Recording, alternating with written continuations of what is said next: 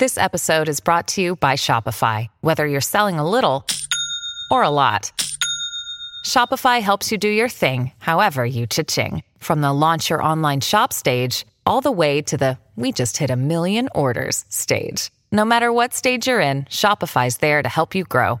Sign up for a $1 per month trial period at shopify.com slash special offer, all lowercase. That's shopify.com slash special offer. Hey, this is Pete McCall, and welcome to this episode of All About Fitness. This is going to be a quick fit tip. Before I go any further, I just want to give you a heads up. I'm recording this in a hotel right now. I've been on the road, been doing a little bit of travel, and I want to get this out there. So I didn't. I don't have my studio. I'm just so if you hear background noise, if you hear any extra noises, just know that I'm not in a uh, really a controlled environment. But such is life, and sometimes we just got to adapt and make do with what we got. On this quick fit tip, I want to talk about a couple of things. One, I want to give you a little bit of background about me, about who I am, about why you should be listening to me. There are so many people putting out podcasts, and there have been some things in the news, or I've been doing some reviews about other podcasters. There's another fitness podcaster recently who shall remain nameless who came under fire because he was promoting, he was advocating against vaccines. And, and I can't tell you how outside the scope of practice that is. I'm a personal trainer, I'm a strength coach. I talk about fitness, I talk about exercise. I have no business talking about vaccines except to say, talk to your doctor. You want information about vaccines? Don't talk to a personal trainer. okay, that should follow through for anything. Any information that you might want, any medical information, you go to a doctor. You, you, you don't listen to a podcast, especially not one by a personal trainer. And then, uh, for another note, you're not going to hear me talk about experimenting by myself. I'm not trying to biohack anything. I'm not. I'm not going to be trying all these new techniques, chemicals, whatever. I'm not doing that stuff. Folks, the whole reason I'm doing this podcast is I'm trying to put out good information that you can use to learn how to use exercise to manage your quality of life, especially as we get older. I've been a personal trainer now since 1998. I got I was before I was a personal trainer. I actually worked on Capitol Hill. I worked in policy a little bit. I grew up in the Washington D.C. area, so I grew up around politics. And after college, I you know uh, was active during college. After college, I started playing rugby in Washington D.C. and that really got me more involved in fitness than I'd already been. And I was working in politics, and I needed a way to to get a gym membership, which is actually where I'm going into this with ways to get into the fitness industry. I needed a way to get a gym membership, and a colleague of mine that I was working with said, Hey, if you work at the front desk of my gym, you get a free membership. And sure enough, I did. I started working the front desk one or two shifts a week to get a free membership.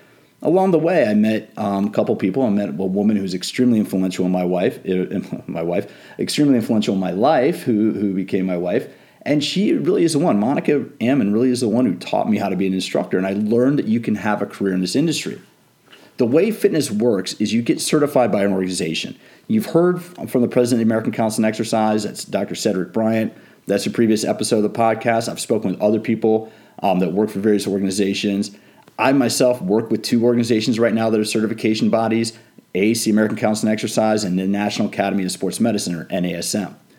You, the, the accrediting body or certification is a bare minimum. You look at a certification, the professional or the legal the legal definition of a certification is professional quality or professional standard of education to meet the minimums of working in that professional job category.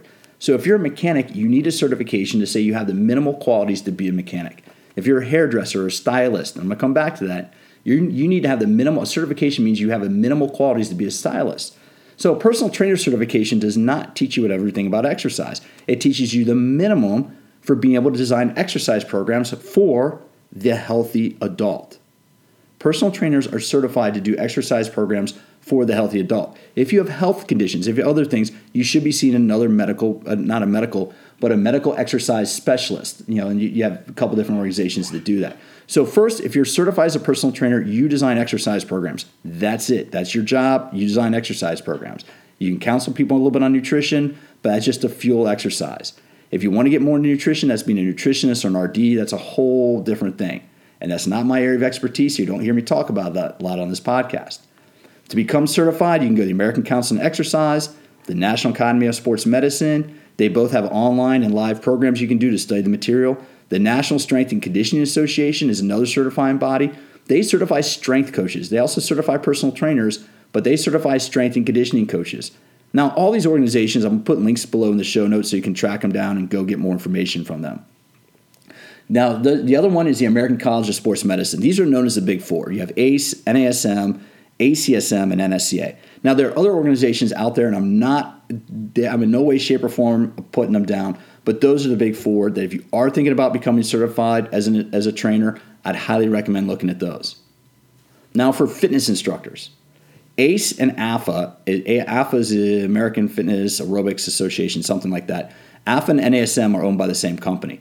ACE and AFA have group fitness certifications to be a general group fitness instructor. But if you want to be a fitness instructor, the best thing to do is to go out to an organization like Les Mills, go to Schwinn. If you uh, go to Barre Above, you, have heard me interview some of these people on the podcast before. But my recommendation would be go directly to an organization that you want to get certified by. Maybe CrossFit. You know, there, there are a number of things out there. But if you love taking exercise format and you want to be, learn how to become an instructor, a ask the instructor. B, ask the studio or the gym where you'd like to work out. Hey, how do you guys recommend I go about becoming? I want to do this as a living or I want to make it as a side hustle. You know, ask your instructor that you go to regularly, ask the studio, ask the gym, and then I'm gonna have the below in the show notes the, the links to look up a few things, a few options. The perfect thing, what I love about fitness, if you want to make it your full time career path, depending on where you live, you can make between about forty thousand and one hundred twenty thousand dollars a year, depending on where you work. If you're an instructor at certain at certain organizations like the YMCA and other kind of not-for-profit organizations, expect to make somewhere between about twelve and eighteen dollars an hour, or twelve and eighteen dollars a class. That's not that much.